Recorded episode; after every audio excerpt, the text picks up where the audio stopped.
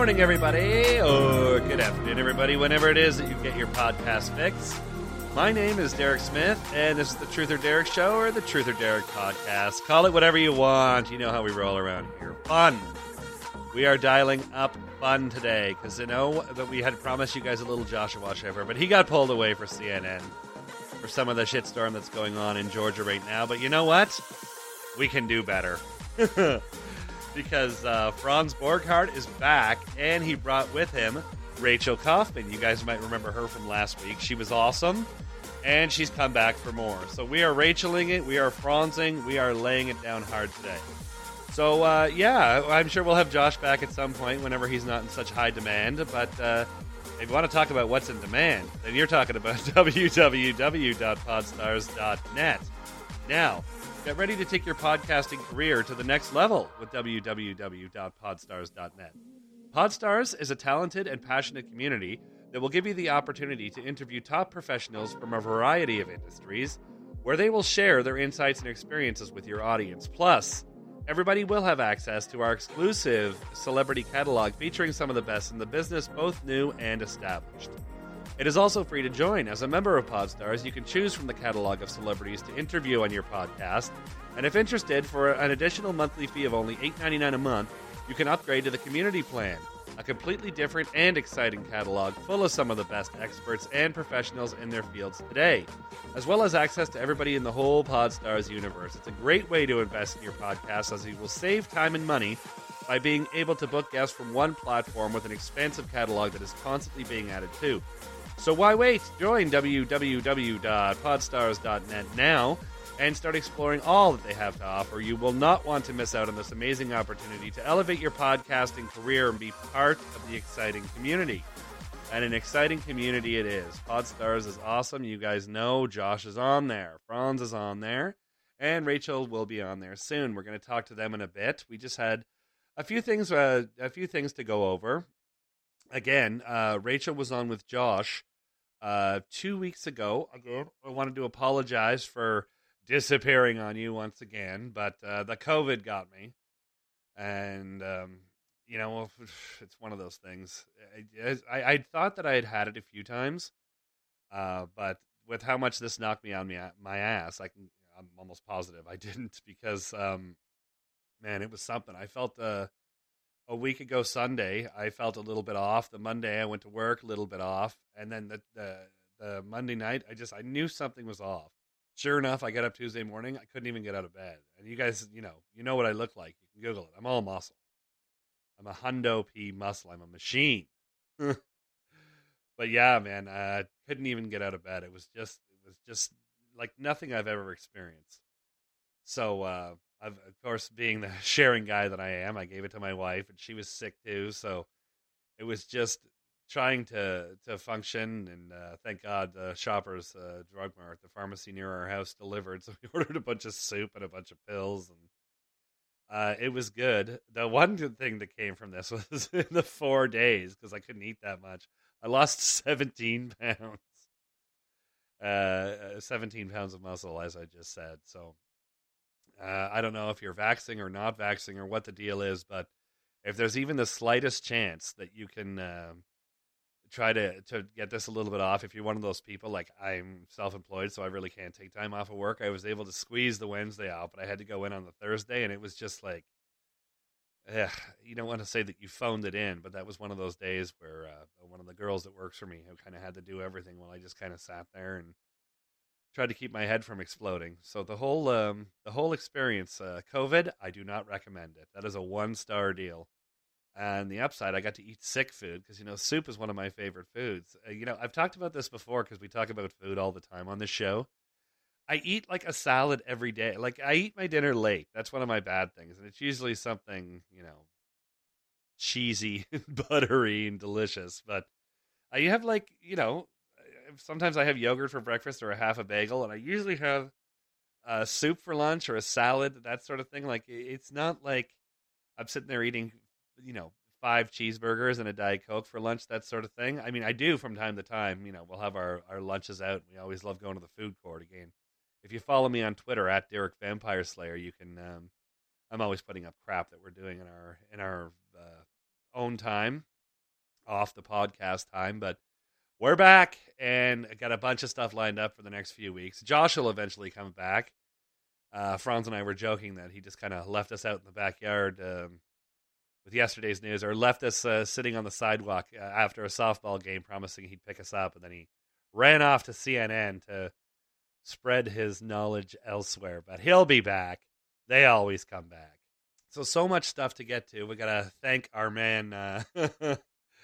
First of all, you guys saw last week we played. Uh, I believe her name was Julie from New Jersey. Sent me um, that she accidentally hit the podcast on the 0.5 speed and made me sound like I was drunk, which I was not, but definitely got a kick out of that. So uh, she sent in some clips from the last show. I guess I had some trouble pronouncing something, and then uh, our man Johnny in Pittsburgh sent the same thing. So, as promised, here comes not drinking but drinking Derek. When I ran into Home Depot, he's like runs over and he's like, Derek, and uh, I I can usually I fake it or just you know do some uh, inane chit chat for a few seconds until you kind of catch on to it because like on the one hand I'm forgetful I'm not stupid it will eventually come to me so he comes over and he gives me a hug. He's like, "Oh my God, Derek, you know, who are you?" oh, I'm telling you, man, I've been listening to my podcast as well as uh, a whole bunch of other ones at the 0.5 speed, and it's just, uh, again, I don't know what it shows to my level of maturity, but it's just awful, isn't it? So yes, that'll definitely be a thing. We'll pick out uh, we'll pick out a whole bunch more. I, I, there there was a there was a couple other ones, but uh, I don't know. Maybe we'll do a whole slow motion show one day. a bunch of other stuff got sent to me. Now we talked uh, we talked a little while ago about uh, you know getting caught in the elevator singing Taylor Swift. Uh, oh, just a bunch of other stuff. This I guess technically I'm a Swifty because I love that song Antihero. So uh, from that, again, everybody, I love it out there. Always send me stuff. I know lawyer mystery maven. I'll give you a shout out. She sent me some good stuff. She sent me one of our uh, need a lawyer little uh, things we do on Twitter. Johnny uh, Pittsburgh, Julie. Uh, shout out to everybody. Christy in uh, Colorado and Sean and everybody.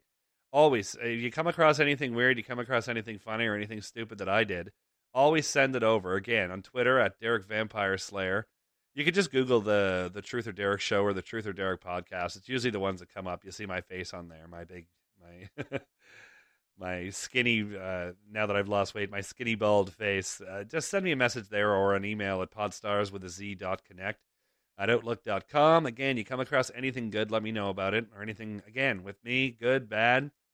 Uh, we got a bunch of new listeners. I saw the a bunch of new downloads. New Jersey was still pulling at number one, I believe, but there was a couple on the West Coast. Again, if there's anything uh, that you like or that you hate, let me know.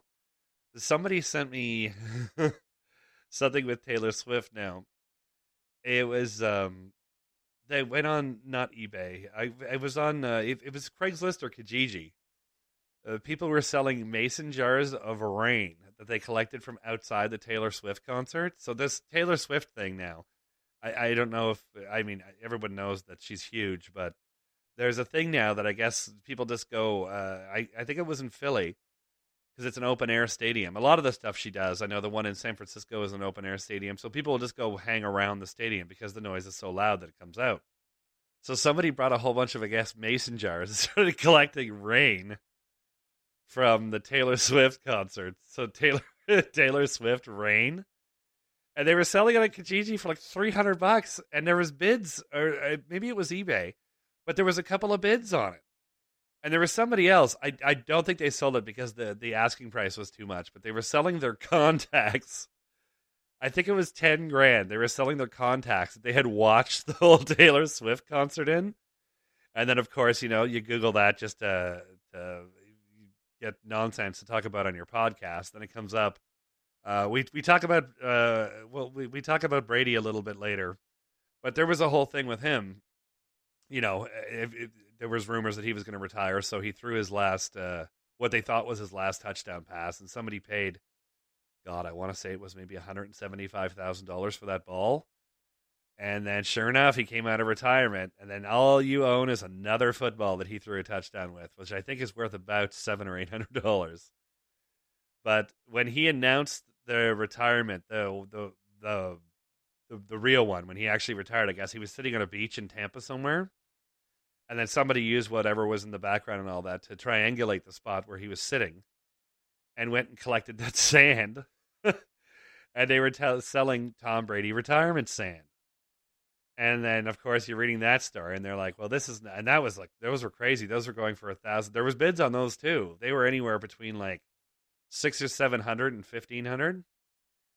And then underneath that, there was, I guess, because of renovation or death at um, not Disney World though, the one in Los Angeles. I guess they were getting rid of the log ride. You guys, I don't, um, Wet and Wild something. I don't remember the name of it. But you remember that that you know that big plastic log ride where you sit in it and it would go around kind of that lazy river and up hills and down Splash Mountain. That was it. Sorry, Splash Mountain.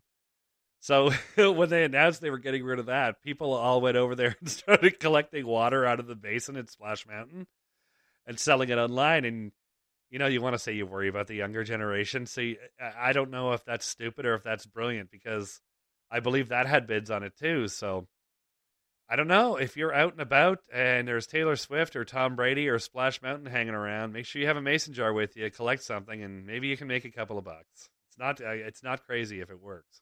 Speaking of wasting money on stupid shit, I know this was this was in the news. It's actually happening in a few different places in the U.S., but there was one particular one near me where um, they have. You guys know I'm a dog park guy. I have a Bernese Mountain Dog, Nova. I love her very much.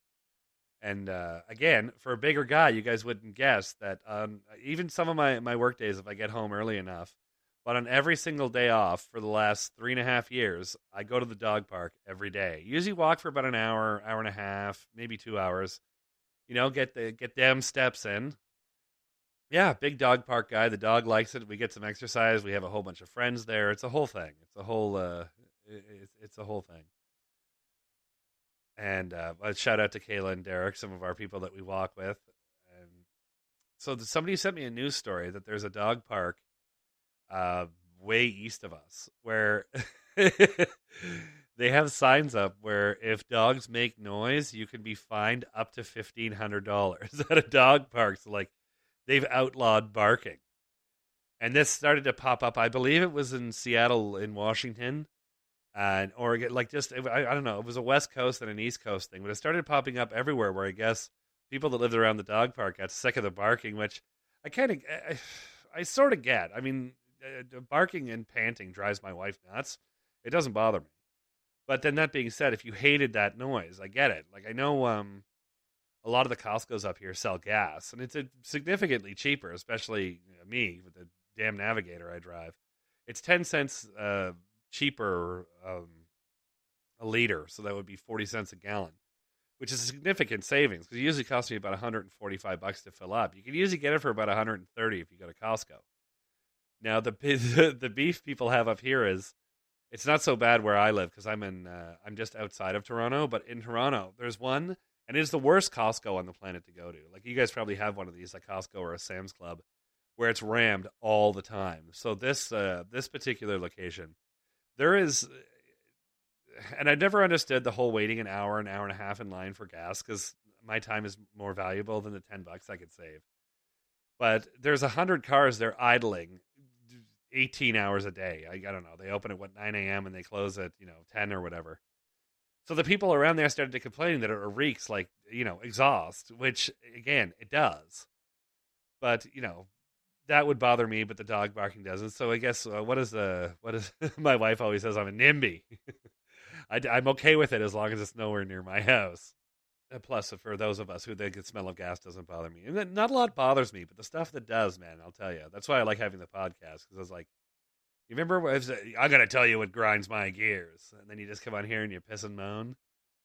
I know when we first moved out here because we grew up in Toronto, and um, you know, you first move out to a to a new uh, new neighborhood, and you're like you're looking for a new joint for you know, Greek food, burgers, pizza, that sort of thing.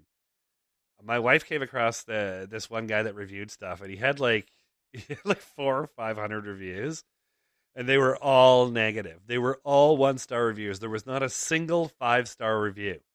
It didn't matter what it was. It was like a dog grooming place. This place was shit. The pizza joint, this place was shit. He hated the Walmart. He hated the Costco. It was just amazing that somebody was like, I don't know if you're just trying to get some heat or that's kind of your thing, but it was just, it was one, like hundreds and hundreds of negative reviews. It's like he was reviewing like parks and mechanics and eh, thinking things can't be that bad. Like he read the bowling alley. Well, I couldn't park anywhere near the doors. I remember there's they just opened up one of those places. It was a lot of fun. I think we're going in a week or two. Uh, where the robots bring your sushi. And again, this is why I mean I love Google. I, I leave a lot of reviews for. I try to leave mine positive. I don't really like to slam on small businesses and stuff. and you know, you Google it up to uh, make sure you're you're going to the right spot. And somebody had given this place a one star review because they st- they stacked all their outdoor furniture in front of the building.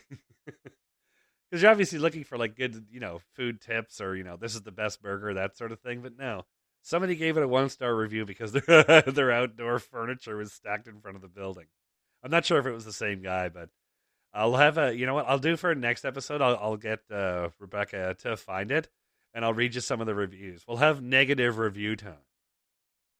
And speaking of which, uh, I don't get too much negative feedback anymore. I know in my first couple of episodes, I used to sing all the time, and you guys hated it, but I think you started to come around. So just know that uh, I love and appreciate all you guys. Thank you for hitting the download switch and uh, spreading the good word. I know we got a few new listeners all, all, out and about. So let's continue to grow it, get the good word out there. It helps when you have great guests. I told you uh, Franz Borghardt is back. He went on a on a religious retreat, and uh, Josh wasn't able to come with him. But Rachel Kaufman steps in and does a heck of a job, let me tell you. There was one other thing we had to get to before we get to the guests was um, we talked about this uh, on the show a little bit uh, with some of the weird shit when people are cheating doing stuff. So there was the pie eating contest cheating. There was the the fisher the fishermen that were cheating. I know we, we followed up on that. Those guys got uh, they had to give back like a hundred thousand dollar boat and uh, pay a fine on top of that, and they had to do ten days in jail. Well, there was another one that came up because again, one thing I love about Google, eh, eh, just when they know you and they're sending you like the good articles and the stuff that you want to look at, was uh, there was a paddleboard contest cheating. so I guess somewhere, I think it was in, uh, I want to say uh, North or South Carolina. Uh, I'll talk. I'll talk about this more because I have to go back into the other ones to get the the cheating because like the, the the pie eating cheating. Uh, there was obviously the chess cheating. You guys know that uh, the guy put one of those. Uh, I guess if you're apart from your partner, you can get uh, like uh, uh, something that vibrates your genitals, but it's controlled by the other person's phone. So this chess player, I guess, put one in his uh, rectum. There's a medical term for it. And then somebody would, uh, you know, watching it with either computer or that was a really good, a really good chess player that would say, you know, like we'll, we'll have like uh, Morse code for what to do. So yes, uh, the chess cheating, fishing, and all that has spilt over into paddleboard cheating. Uh, we'll do a whole paddleboard cheating thing next week, and uh, as well as we'll do maybe a, we'll try to do a top five. I'll look up all the stuff that people have been caught at cheating, and we'll see if we can find the top five dumbest ones. Especially if uh, again the the, the fishermen uh, they they the one of the prizes they won was like a hundred and thirty thousand dollar boat they had to give back and I would imagine there was a there was a bunch of stuff on top of that. They also got suspended for three years, which I'm curious with after that three years, you know, like if they have an axe to grind, if there's like this big build up to them coming back, it's like the bad boys of fishing are back. Because although the guys are obviously degenerates, that would be hilarious if they actually had like uh like bad guys, you know, like everyone roots against them, you know, like kind of like we do with Tom Brady. We'll talk about that a little bit later too. Tom Brady, Aaron Rodgers. We got a lot to discuss. Again, uh, Josh and Franz are coming by. I have your uh, I have your messages about the Bezos's wedding. That was a that was a funny question. Some top fives. Where where we used to live, and uh, it's called Scarborough. It's right next to Toronto. Uh, somebody had asked when we were talking about the dog, uh, the dog walking thing last time. Just stupidity, because you know you get some assholes that have bad dogs and stuff, but it doesn't happen that often. But it's more the people. Like I remember during COVID and stuff. Okay, I understand there's rules and stuff, and you're outside, but it was just before that with our last dog, before we moved out to, again the suburb of Toronto we live in now which if you like traffic, move to Toronto because it's bad and it's always bad. There's no day where you're going to fly in. At least, at least it kills the surprise. But we used to when we used to live in Toronto, out uh, back of where we were, there was like a ravine system. You know, it went like a like a mile in both directions, so you could get a good walk in. You know, let the dog sniff some trees, that sort of thing. But when you were going up to the other side of it, you had to cross uh, like a railway spur. Now, for those of you who aren't familiar, a railway spur is uh, one of those kind of a dead end um, leg on a railway that they use to deliver, you know, wood or oil, that sort of thing. So um, when we were crossing over there one time, there was uh, what they called CN Rail Police. They were like train track police, and it was similar to like during COVID. You get some of these people that work for the city that just, you know, they they think they're out saving the world. Because the guy would come over and be like, "Does your dog have a license?" Like, of course, you know, like they have rabies certificates, all that sort of thing. But like, I'm not trying to be standoffish, but I'm also like, I'm not going to put up with anybody's shit. So it's like, you know, show me your dog license. You know, I, I, I don't think you'd be out of line to tell the guy to fuck off. So it was the same when we lived in Toronto. We were out walking, and you had to walk across this railway spur and uh, a couple of guys come over and they're like, "Oh, you know, we're like the the railway police. You know, you're trespassing." So I was like, "Dude, I'm out walking my dog. Like, you know, what of it?" And he's like, "Well, you know, you you you could be, uh, you know, ticketed for trespassing." And I said, "Yeah, I've heard you the first time, and I'm just walking over here to get over to the ravine area." And uh, the guy, he just keeps repeating his, "Well, you know, well, this is private property and all that." And I was like, "Dude, I'm not going to show you my fucking driver's license. Or I didn't even know if I had it on me. Like I was wearing pajamas, taking my dog for a walk." So the guys, he's just—it's funny, especially if somebody repeats themselves. He goes, "Yeah, I heard you the first time." And the guy's like, "Oh, well, you know, uh, you, you, could be arrested." "You're going to arrest me?" The train track police. You know, come on, come get me. See what happens.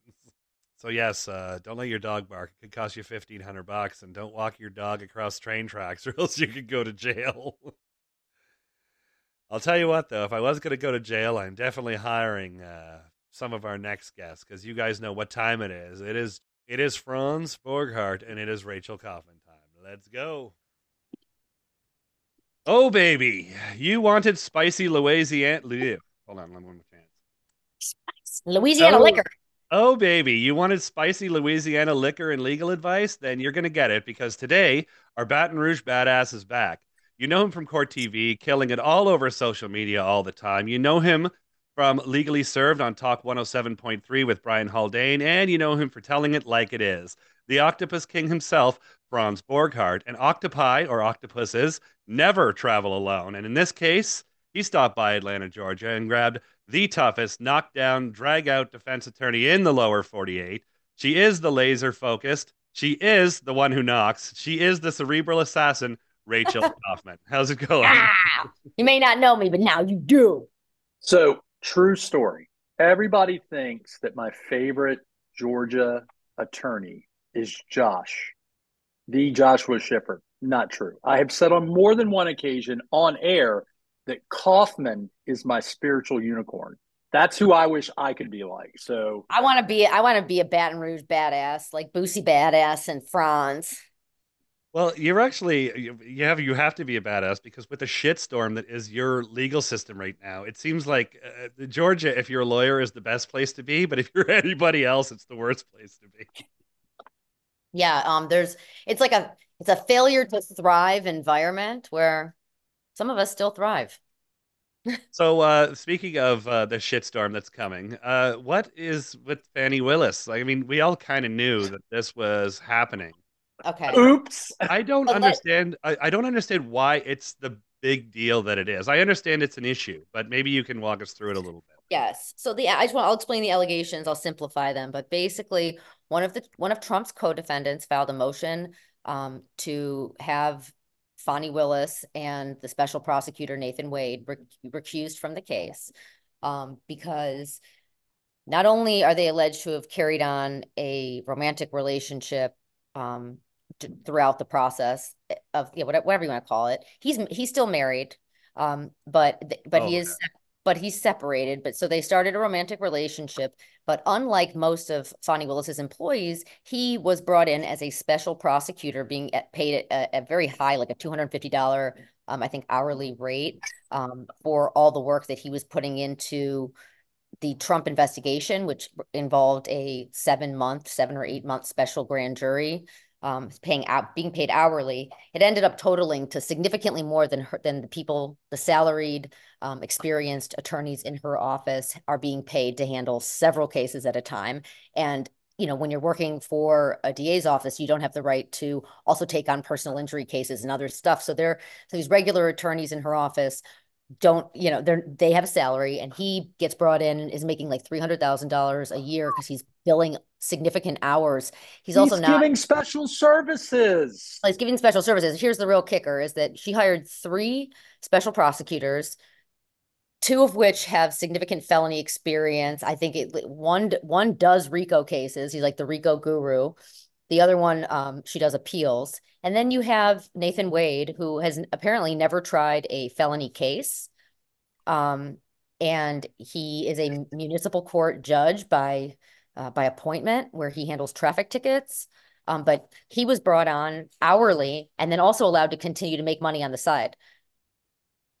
Pretty good deal. I was just going to say that's probably one of the first times that a man has been paid for sex. Well, so but so the, then the issue is, is that she she's paying him all this money, and then he's paying for things for her.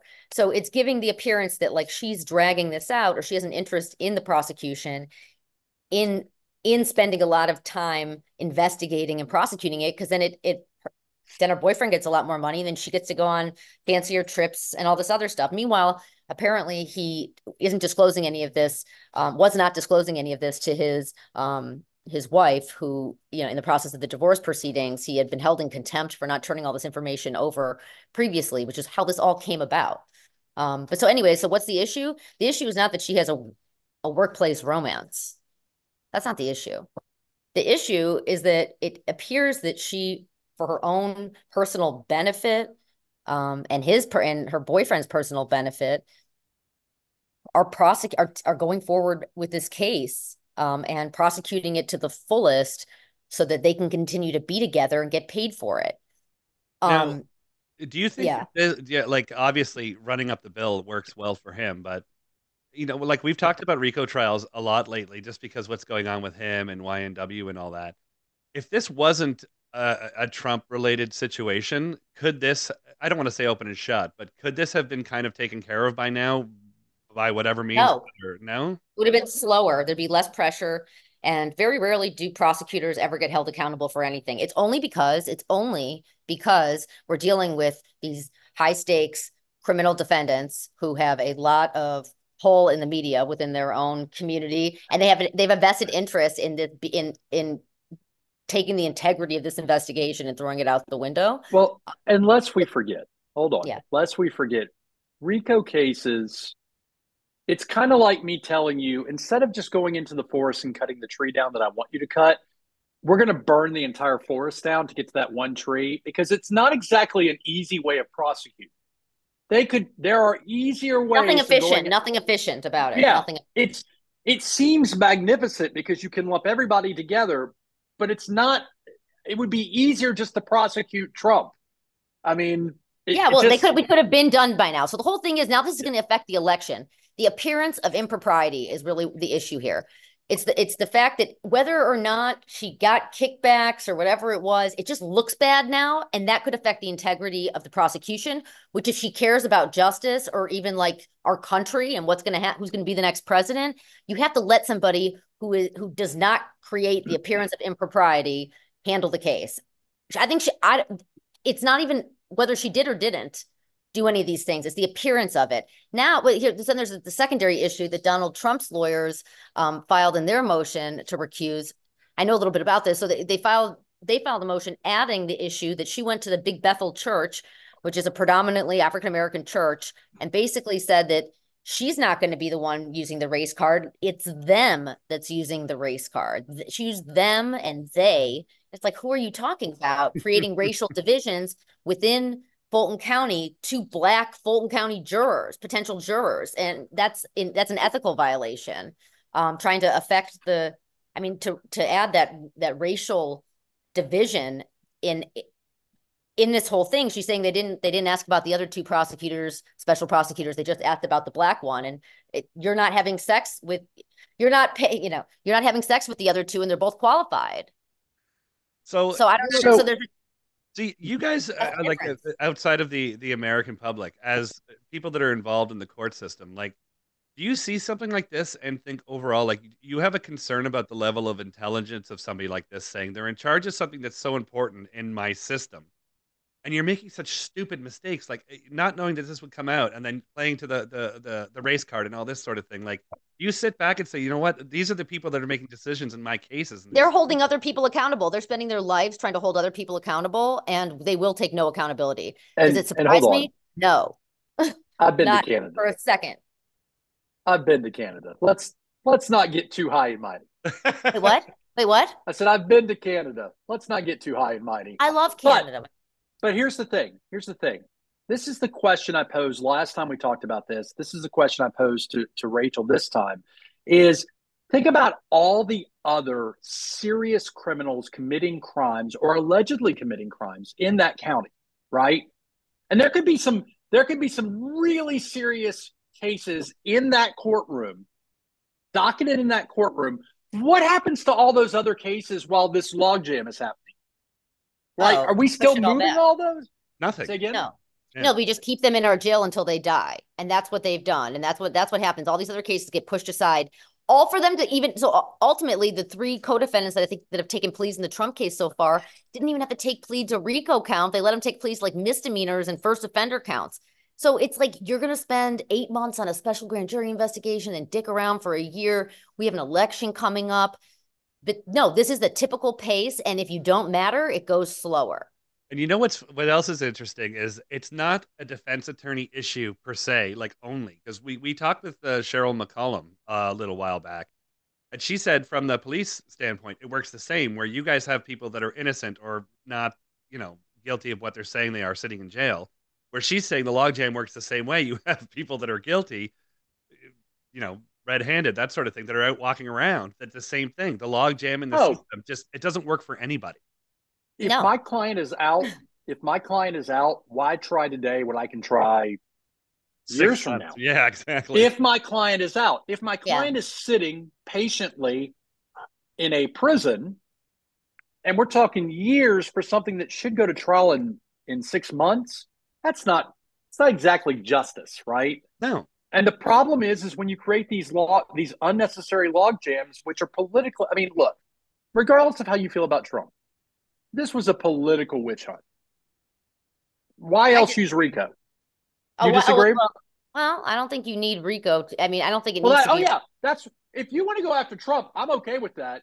You don't need to use RICO. That's my thing. Yes, that you don't is, need to use RICO for Young Thug. Not everybody they had, they overuse party to a crime and you know when you add four co-defendants to every criminal incident well that's gonna that's gonna jam the system too um, if you blame people for what other people do. I think there's some criminal defense attorneys who i mean i believe i believe in accountability. So this is what's maybe i'm not a great lawyer to go like lie for you. I'm really not. Um, but i love to handle your truth get to the bottom of it and may it either set you free at a trial or maybe plead to the court and be, become a better person. That's really my like that's what I want for um yeah, that's what I want for my clients. So I feel like it, I could really take I can go to the prosecutor's office. I mean, we could filter, they need a filter. But the problem is people in power want to expand power.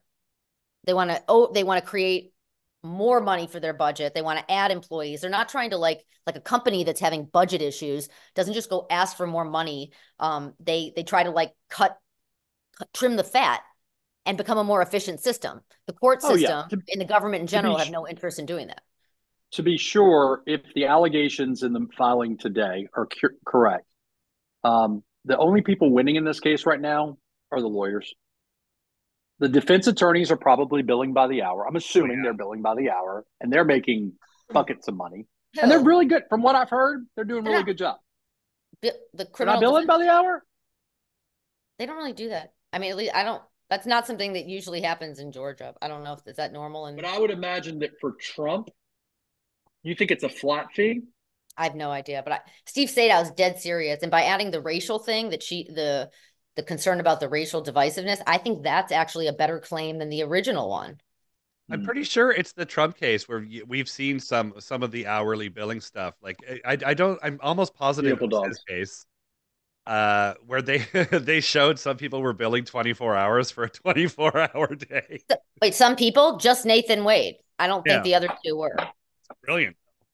So, so I cannot speak for Rachel. In a normal jury trial, if I'm keeping track of my time, and, and I, I charge in Louisiana, we charge flat. We keep track of our time, but it's it's all flat fee. In a normal felony jury trial, like a 12 person jury, it could be easily a 15 to 18 hour day. Because I mean, it's not just in courtroom, it's all getting up early, prepping and making sure you're ready, going through the day. At some point, you got to stop and eat dinner, and then you're going to decompress, and then you're going to prep for the next day. So, I mean, these 24 hours is a bit ridiculous, but like eh, 15, 16 hours, I, you know, They haven't gone to trial. I know, I don't, I don't. I mean, what are you understand that. talking about? They're they're going they're taking 24 hours when they're reading documents and shit. This isn't trial yet. You know what? It's actually interesting. that Think about that. It's it's interesting that you guys brought up the the billing uh, part of this because we had somebody ask us a question a few weeks ago about um, Rex Heuermann.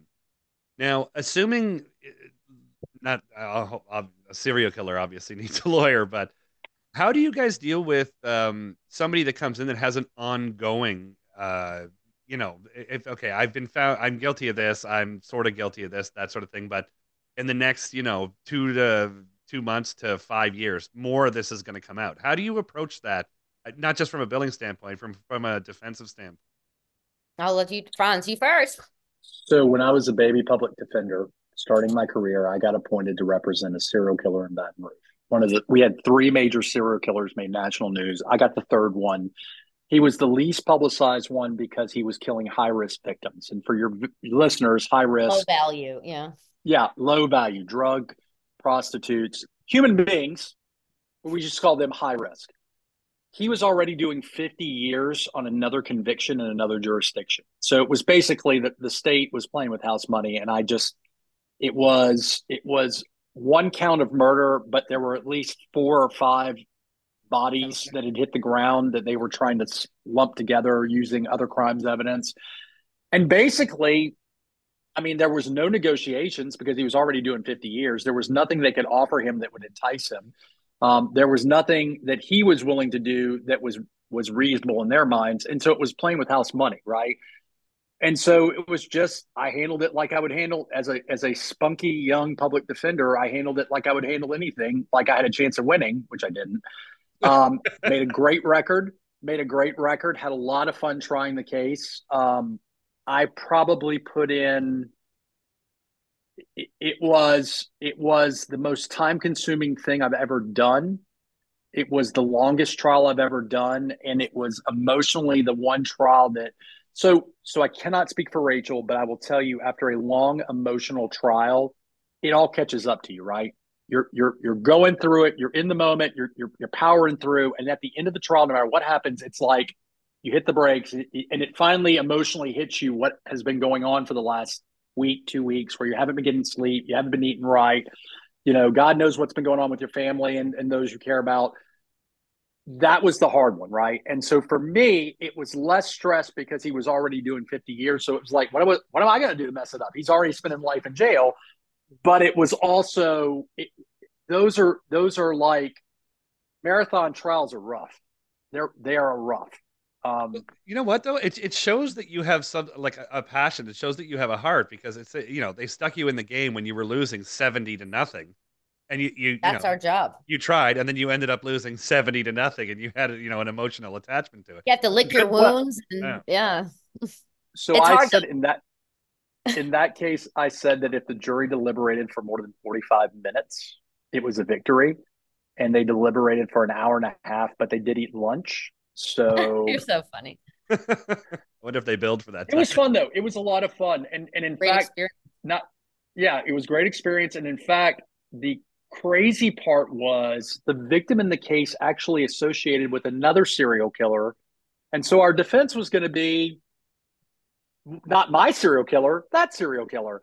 Um, that evidence at the last minute got excluded, which was really weird. And then it, then it just became like, okay, well, it was two weeks of me getting hit in my head. Well, I didn't get hit in my head. The the the, the defendant got hit in the head.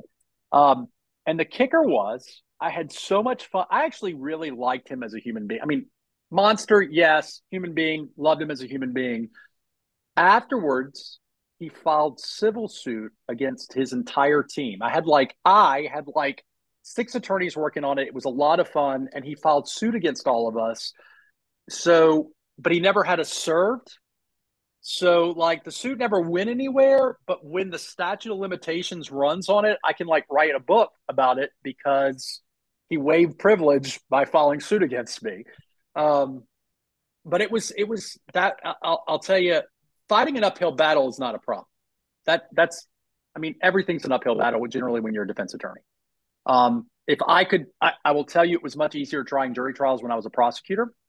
Obviously, I could set, yeah. I mean, I've been asked before, what was so hard? I mean, what was the hardest part of, of being a, a prosecutor? And I'll say, determining if I was doing a good job or not. And people are like, "What do you mean?" And I'm like, "Well, if I win as a prosecutor, I'm I'm kind of supposed to win, right?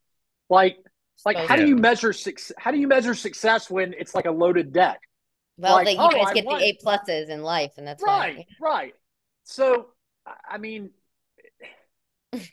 and, and again, and again, on the one on the clients I really, really, really care about, and the ones I really, really worry about are generally the ones I think really didn't do it, and those are the ones that keep me up at night. So, I could just see the look on Franz's face after the trial, and he gets the letter that the guy wants a civil suit. You're like, yeah, you're a serial killer. I like you, you son of a bitch. Why are you suing me? They have nothing else to do. Yeah, that's what happens. Back then, I would have. Back then, I was very butthurt about it. Yeah, it's, today when I get deal with it, you have to deal. with it. yeah, file today? Today, I'm like, just tried a murder case, and and now my my my client who who wants his a complete copy of his boxes of discovery that I send to the, the the, the, Department of Correction prison who files the bar complaint against me and then and then talks to me like we're chums. I'm just no, exactly. like he's just he's just doing he just job. wanted you to that's okay. he just wanted you to call him. Yeah. That's okay. Literally. I mean, I think some of it ends up just being like they just want contact and it's like a way to and, and, and you know, in some situations, yeah, we start liking our clients. I mean, you have if we some of them I can't stand and I've won for ones I can't stand and I've sometimes I've lost cases or, you know, the jury's found them guilty when they're not, you know, it's a very uneven handed system, I guess, just in general. Um, but I'm haunted by cases and jury trials regularly. I actually, but I also feel like I have amnesia as like a form of trauma where I just don't want to remember.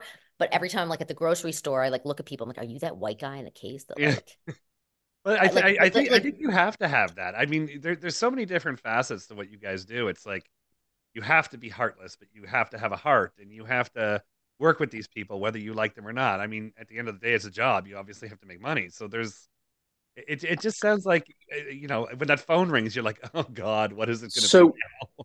I have a mix fun of, at the beginning. Now I'm like, I so no. I have a mix. I have a mix of practice. I do a lot of private work, and then I do a lot of federal, what we call criminal justice act court appointments. Um, so I have a mix of indigent clients and clients that I charge a lot of money for to balance out all that. And I will tell you, I will tell you, it's really interesting because if I were to tell you which of the two I'm generally closer with, it's generally the indigent ones. Those are the ones where I'm having meetings with grandmothers, aunts, you know, the family, the only family that this client has that actually cares about him on the outside because they're incarcerated. Um, on the off chance that I can get him out on a federal detention, which I'm just in a jurisdiction where they like putting people in jail in federal detention. Um, I love doing those cases. Um, and the reality is, is that a lot of my private cases are not like like 20 something year old gets popped with felony drugs where I know the result's going to be mitigation, some kind of disposition where they're not ruined for the rest of their life. Um, the meat and potato meat and potato cases I have where I do most of my litigation are the are the federal indigent ones because I mean it just is what it is. Um, so Now, I just want to switch gears a tiny bit here because uh, you were Yeah. talking about what you do. I know you work in a lot of, uh, you've had a lot of sex crime cases. It's, I, I don't know if it's different with the, the Vince McMahon because he's older or it's because people in his circle, uh, you know, hard to flip flop on him. But well, you know, he's so been this for a long time. I mean, from so let's not let's not lose sight of the very poorly reported lawsuit. His lawsuit's not about the sex allegations; it's about he didn't pay the hush money. yeah, And this is an important. I taught a, a law class the other day where 10 minutes at the beginning of the law class, I stressed the importance of if you're going to enter into a hush agreement with somebody, the most important part of the hush agreement is paying the hush money. If you're not going to pay the hush money, you don't have hushing. And if you don't have hushing, it's like, yeah, is Vince a horrible human being? Probably. yeah. Pay your hush money, dude. Pay your hush money. It's that easy.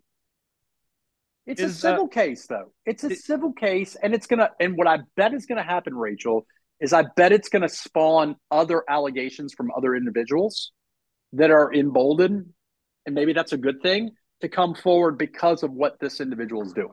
It's like a reverse RICO case. You kind of go for one, and then you get all the other people to come up and say, "Yo, you know what? This is kind of what's happening. This was good." Because, uh, like again, like you said, is he a horrible human being? Everyone says probably, but yeah, I I would bet you dollars to donuts right now. This is not uh, this is not a one time situation. No, he's he's getting Capone, by the way. If he pays the hush money, there's no civil suit. So like, like, and unless we forget, the dude has billions of dollars. Like, pay the hush money. He's being extorted. Yeah, is Well, that's not okay either. Is, is is a hush money agreement sort of a boilerplate thing, or have you guys come across this where it's kind of really into I, specific? I I don't get involved in any of that. no. So so we No. we have rules in my jurisdiction. We have rules to where I cannot. We call it compounding a felony, and I cannot. something like what- that. yeah, I cannot, I cannot, I cannot perpetuate a civil resolution to get rid of a criminal case. Although it happens often where I'm like, I make a victim whole, my client makes a, a victim whole, and that resolves the criminal case because the victim at that point says, Well, I've been made, made whole, I'm good. You know, you can't really do that in sex offense cases, but like you can't, it's a good rule because what the rule does is it stops me from doing it and then it stops the accuser from extorting right because the accuser can't go to you and say if you don't give me 10 million dollars i'm going to prosecute i'm going to get you prosecuted and this that and the other. It, it, it it's a good rule right? Um Legal black. only dis- yeah the only disagreement i have with rachel on this one is the hush agreement where it starts is what makes me feel icky. If he's proposing $10 million to keep her quiet it's icky. If she says that hey give me $10 million or i'm going to blast you it's icky but it's a different kind of ickiness on both of those right so I just- sometimes the yeah, that, that's something that's going to be hush. Keep it between the two of them, and I want Right, nothing to do. right That- If you- yeah if you guys want to look at a very famous hush money case, the Tiger Woods, when that whole thing went down, because that was fact that I think there was 19 uh, sex workers, dancers, and all that at the club, and he had paid off, I believe, 16 out of the 19. But then, to Franz's point with Vince, is like 16 out of 19, it won't work because the other three went and sang that song all day long, and it was one fascinating story after another.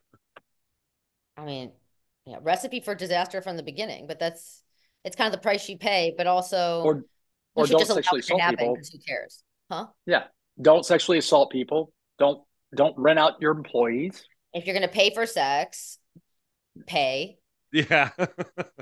Finish the Maybe t- maybe tip. I don't know. I just I, Is that a 20% tip kind of thing? I don't I Do don't know. tip? I'm I'm just like Yeah. I'm not I'm not suggesting you would know, Rachel. I'm just asking the question. I'm I just know. saying, like, when I get a haircut, and I don't have any hair, but when I get a haircut, I tip 20%.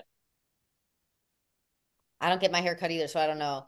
I cut my own Hair hair. looks- Your hair looks magnificent, Rachel Kaufman. I cut my own hair. I have not gone to a hairstylist or ever I cut my own hair, babe. Zero dollars. Franz is asking Rachel if she tips her prostitutes and how much. Know, but I would. It's like keeping, just like yeah. Nathan Wade should have kept his his um soon to be ex-wife financially happy since he's getting a windfall anyways. Just don't create problems in your I mean, this would have never come out. So the whole point is you, So- you asked earlier about whether we were surprised that, that like to find out that prosecutors would do something so stupid. What I want to say is I what I it's just there's they're it, they're conditioned to believe that they're almighty they're brazen enough to do this kind of stuff. Not all of them, but it's just a, it's a culture where, like any gang, they protect themselves. Um, they take no absolutely no accountability. They don't require it of each other, and they just protect each other. And Well, that and, and that's the, what- and the that's why this happens. And the slippery slope is sometimes you can get lost in the forest and the tr- between the forest and the trees. Mhm. Um, I believe when I was a prosecutor, and I was a prosecutor for about a year. Um, that's how much I didn't like it, but I could go back to doing it tomorrow. Um, if I didn't believe something happened, or if I didn't believe the defendant did something, I wasn't going to prosecute.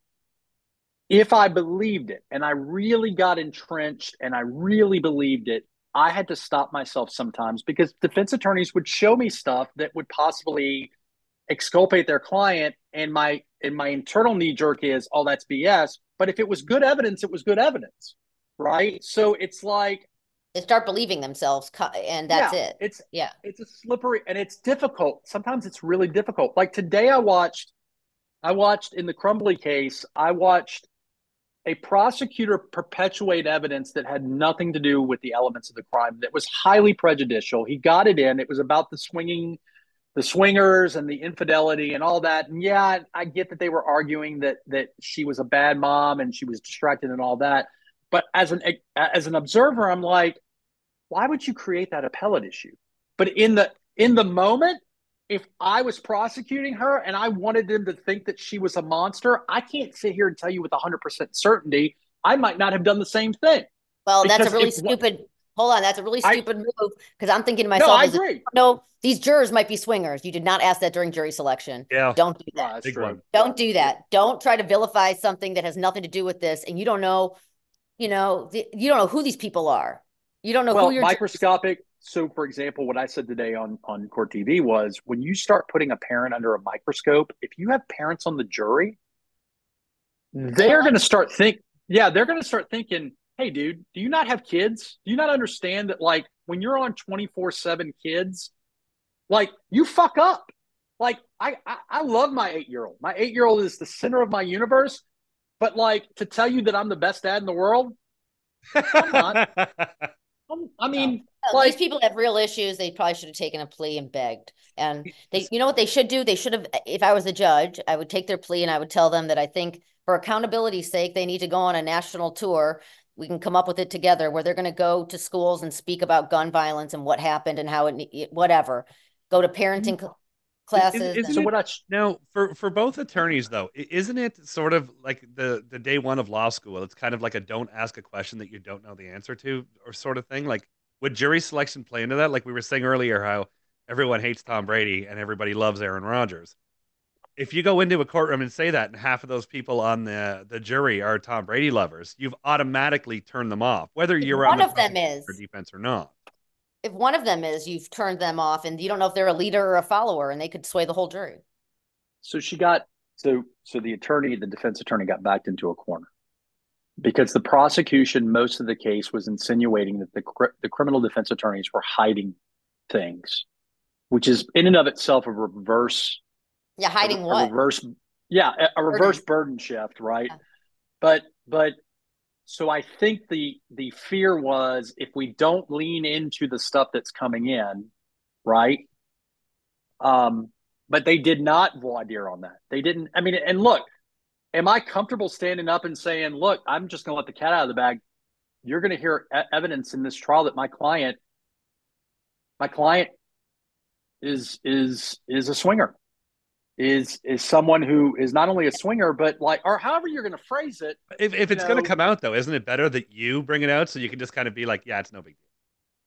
I mean, yeah, I'd be like, I'd be like, they're going to tell you things that have nothing to do with the case. We can discuss them. Exactly, yeah. It, it might wake you up because you're like, this is actually kind of fun and interesting, unlike the rest of the case, but it has nothing to do with the case.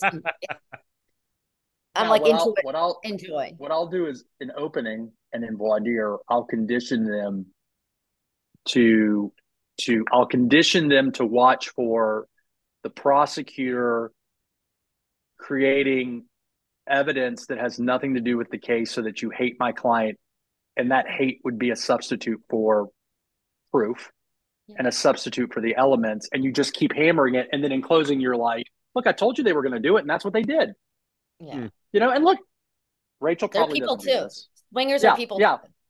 Yeah, like Rachel probably doesn't do this, but I have stood up. Before, too. yeah, I've I've stood up before. That's going to be the name of the that- podcast, by the way. They We are. have feelings. We have feelings. I have stood up before in closing arguments on cases where my client was an asshole, and everybody knew my client was an asshole, and said, "Look, I'm not going to mince words. If I were sitting where you were sitting, I might think that my client's a jerk. Yeah. You roast them so they not- don't have to roast him. Yeah, but it doesn't mean he's guilty of anything, and he can be."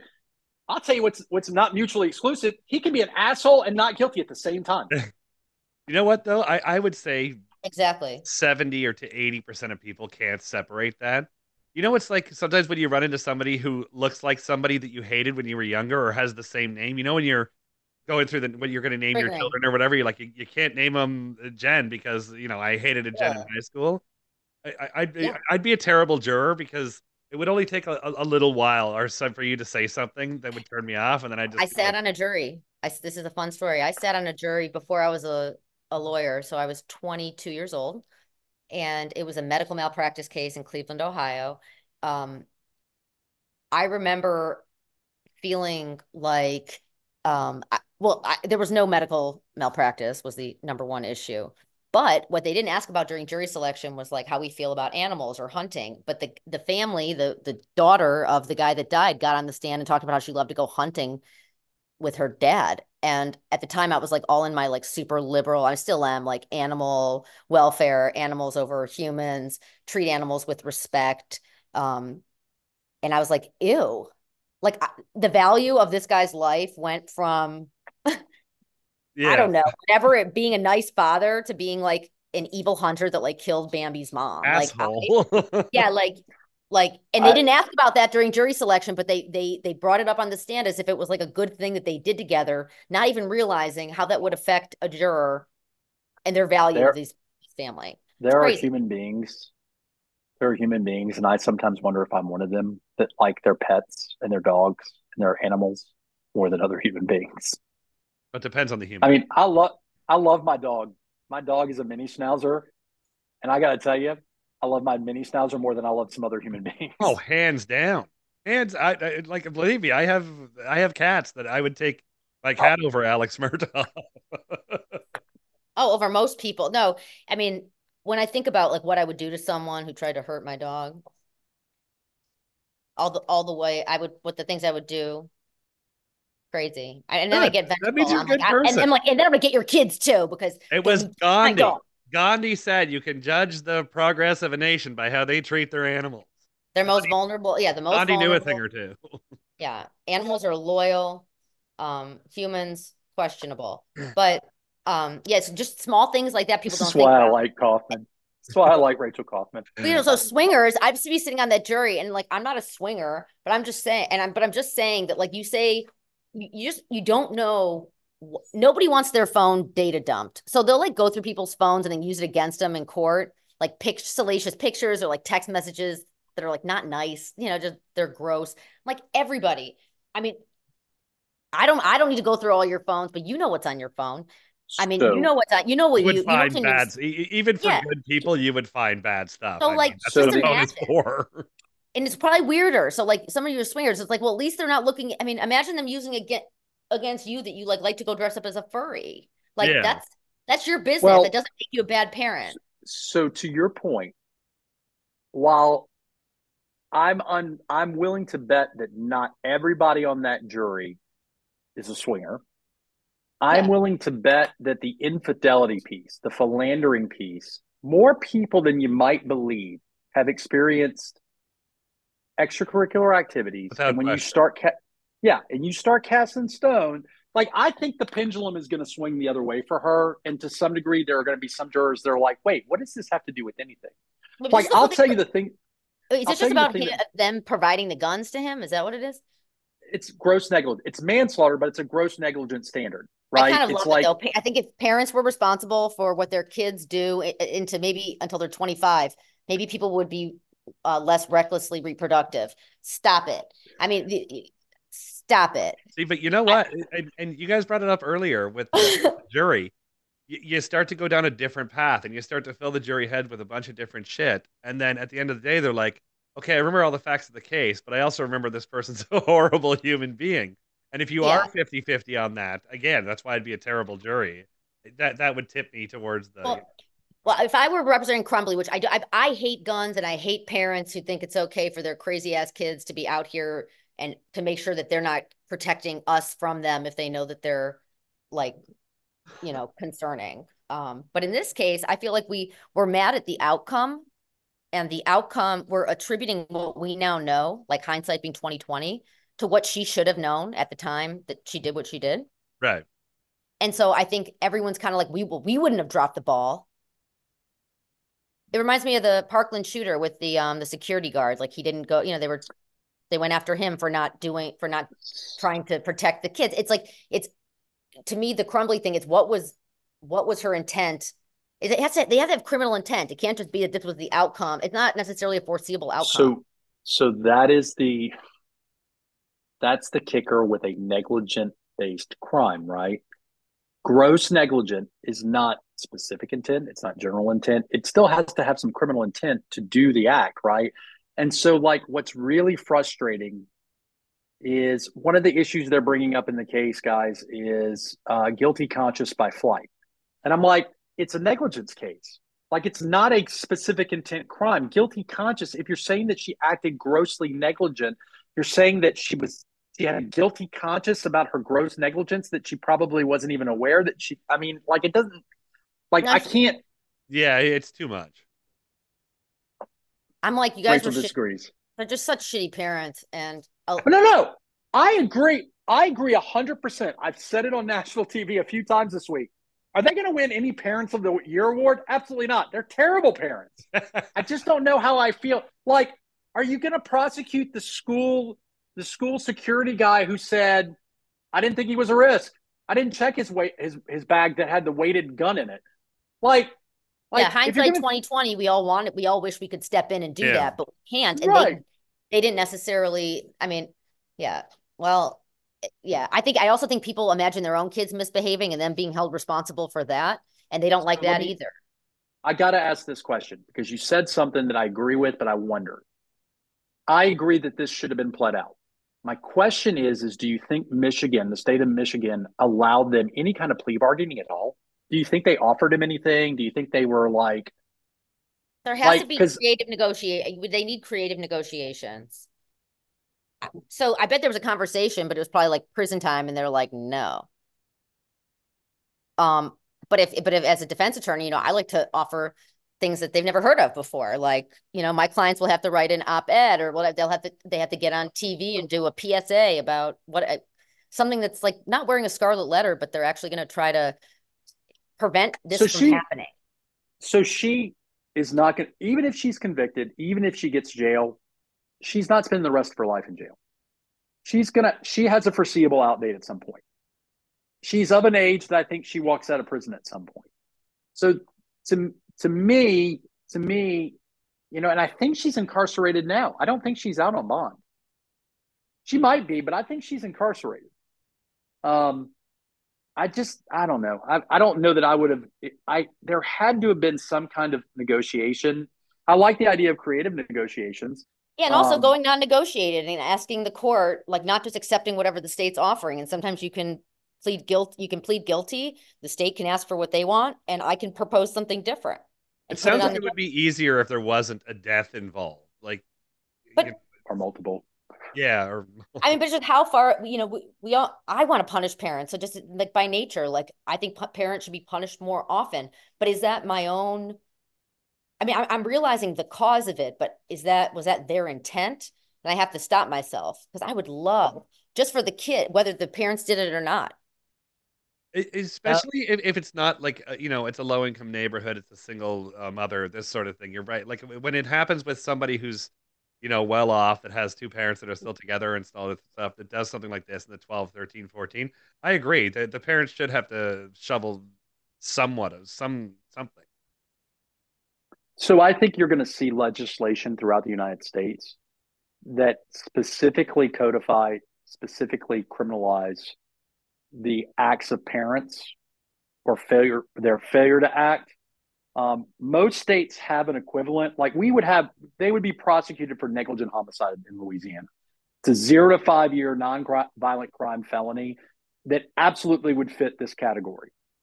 It's low enough stakes to where even if they got convicted of the zero to five years, if they got five years as first offenders, assuming they're first offenders, they would do a quarter of five years. So to take 60 months and divide that by by four, and that's whatever they would do if they got maxed out. But many states don't have this catch-all of okay, well, we want to prosecute the shooter, and we're we're doing that. We got a conviction on that, but now we want to prosecute like this this officer who doesn't run into the frame in Florida, in Florida, or we want to prosecute the shitty parents in Michigan. And there that manslaughter crime just it my problem is not that i don't think they did a crime. It's it's does that fit does their actions fit that crime? Yeah have, that's the the issue issue watered it down trying to put everybody involved in jail? You know if, which if feels it, good if, when you want vengeance. if a 13 year old kid can pick up a gun off the dinner table and go out and shoot somebody that's on the parents. If he picks the lock on the safe well, then the dad, the parents kind of did what they were supposed to do by locking up the wet. So it's one of those things that would be, it, it, it, would be difficult to to break down to figure out who you know who's bad and who's not.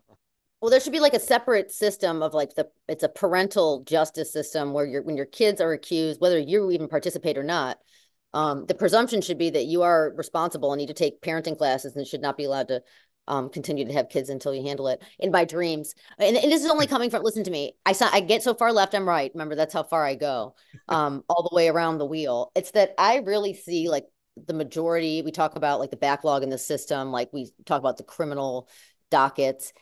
I mean, a lot of these kids were, were like the parent couldn't handle the first one or the second one.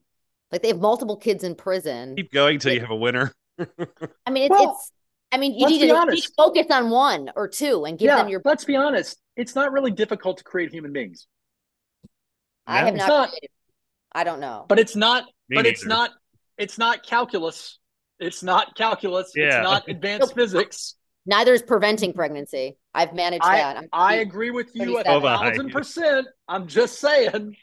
Yeah, and okay. I, I know I, I, know Franz has a bunch to do, and hopefully, uh, just one last thing that I, you were going to say a bunch of shit. I have to go to like, the vet. I only have one that I know of. I only there, have one that a, I know of. There was one other thing that just came up with uh, that they keep banging the drum with this Alec Baldwin thing. If this is a swing at a civil trial to try to get some money, why are they uh, still going after the uh, the not murder charge, but why are they going after? Like, can't they just skip ahead to the civil situation? So the, the re-indictment seems to be based on he made a comment that he never pulled the trigger. They had the gun, the firearm analyzed, which they had to put modifications on to get it to fire, but that's neither here nor there. And realizing that it had to actually have the trigger pulled to fire. He would have known he pressed the right. And so like he never should have just me on my soapbox why he would get on an interview and say, "Oh, I didn't pull the the the, why the say trigger. anything." Because he's Alec Baldwin, he could not not say anything. I mean, the same I was reason in the hunt. I was in the hunt for Red October. God damn it! no, when people play sports, even when they hit the ball out in like basketball, they immediately point at the other person when they know that it was them. They don't. That's what it's like a human nature to just be like, "Not me." No, not yeah, me. if you look at if you look at a lot of things like we, we talked about Tiger Woods earlier, you might notice after all that shit went down, he disappeared for two or three years, didn't say a word about anything, and he came back. People still love him because everybody loves a comeback kid. we love Vick. Michael Jackson. We Michael love Vick. Michael. Michael, Michael Vick as a dog lover, the guy's a monster. He's last, last piece though. Here's Kept my his question. Mouth shut, went with. to jail, disappeared, came back, signed and got another hundred million dollar contract because he didn't go out there running his mouth. Like I want to electric prod him though a little bit. See how Right, it feels. Rachel, here's my question. Yep. Can I separate the art from the artist? Can I love and cherish Michael Jackson music while simultaneously not loving Michael Jackson? no. Yes. Yes. No. Yes. And you can step in the name of love to R. Kelly. Do y'all thing. I am I'm a huge I actually have like a whole playlist of people that I that are supposed to be canceled that I still listen to. Rachel, what it's about uh, what about the magic that is Aaron Rodgers playing football aside from the person? Why don't oh can't. oh I Aaron Rodgers when he went yeah when he started talking about all that vaccine stuff and I used to love Kyrie too. I just they just got a little weird on me but Aaron Rodgers just seems like he just can't get along with anybody. Um Tom Brady's just I'm it's more of like a jealousy like how are you that attractive and like a quarterback and like married to just I mean I think it's more everyone's envy that makes people dislike whatever dislike I have of Tom Brady it's because it's like jealousy. In the Boston. not that I want to be a man with a I don't know just saying Would you go All right. on a date? Hold, hold on. Would you go on a date with Tom Brady? Me? Yes. Oh, yeah, I actually would. I mean, I, too. would I'd never out on the take seriously. I would never take seriously that he wanted to go on a date with me. Why not? I would take. I'd let him take me to a nice dinner. Yeah, he's like a sen- he's like the senior quarterback in high school, and you're like a freshman with like braces on. That's what it's like. I mean, he's just like he should run for office. Yeah, it's like she's all that. Tom Brady, she's all thatting. Rachel He's a freaking Kindle. Oh my God, Freddie Prinze Jr. That Yeah, kid that's that was one. so good. Remember, she takes Hey, off her glasses Freddie and Prin- everyone realizes she's beautiful. Do you know what Freddie Prinze Jr. does now? he was He just writes for WWE Wrestling. really. He's creator. He, he- Google it. it. He he's a writer for wrestling now. Look at him go. So is not Mark Wahlberg. There was somebody else that was in the WWE creative team that I was. Isn't isn't Freddie Prinze? Who's Freddie Prinze married to? Sarah Michelle Gellar, Buffy Yeah. the Vampire Slayer. Buffy the him. Vampire? Okay, we could do this all day, but I know. Ron's Okay, having fun. okay. We say goodbye. If going- you want more of what you have heard or seen today, check out Rachel Kaufman on Twitter at RK Real Talk or on Instagram at underscore Rachel Kaufman. Uh, you can also use the international network to Google her, Rachel Kaufman with one F. And if you need some legal advice in Georgia, check out www.rachelkaufmanlaw.com. And uh, speaking for an extra for an extra helping of Franz in Louisiana, Franz. visit www.borghardtlawfirm.com on Twitter at Borghardt Law, or just also use the internet to Google him, Borghardt, uh, Franz Borghardt Law. Thank you guys so much, and have a great day. Oh my God, such a great idea. And Franz, I love you, man. I know I need to come to Baton Rouge because, in the words of Boosie Badass, this is, I wish this could be my intro. They call me Badass and I punish them. That's what he, that's what, it's a rapper. Have you been to Have you been to New Orleans? No, I don't, You would love New Orleans. You would love New Orleans. I know I want to hang out with like the old guys in the corner at the gas station. Like, Music? that's what, music. I, uh, you, we'll get into it later. All right, bye guys. All right, guys, you can I ask, guys it's have four, a good it's day. 424, it's 420. I gotta go. Rachel, thank you so much. Franz, thank you. That was awesome. You guys rock. Good luck at the vet. I hope it's nothing serious.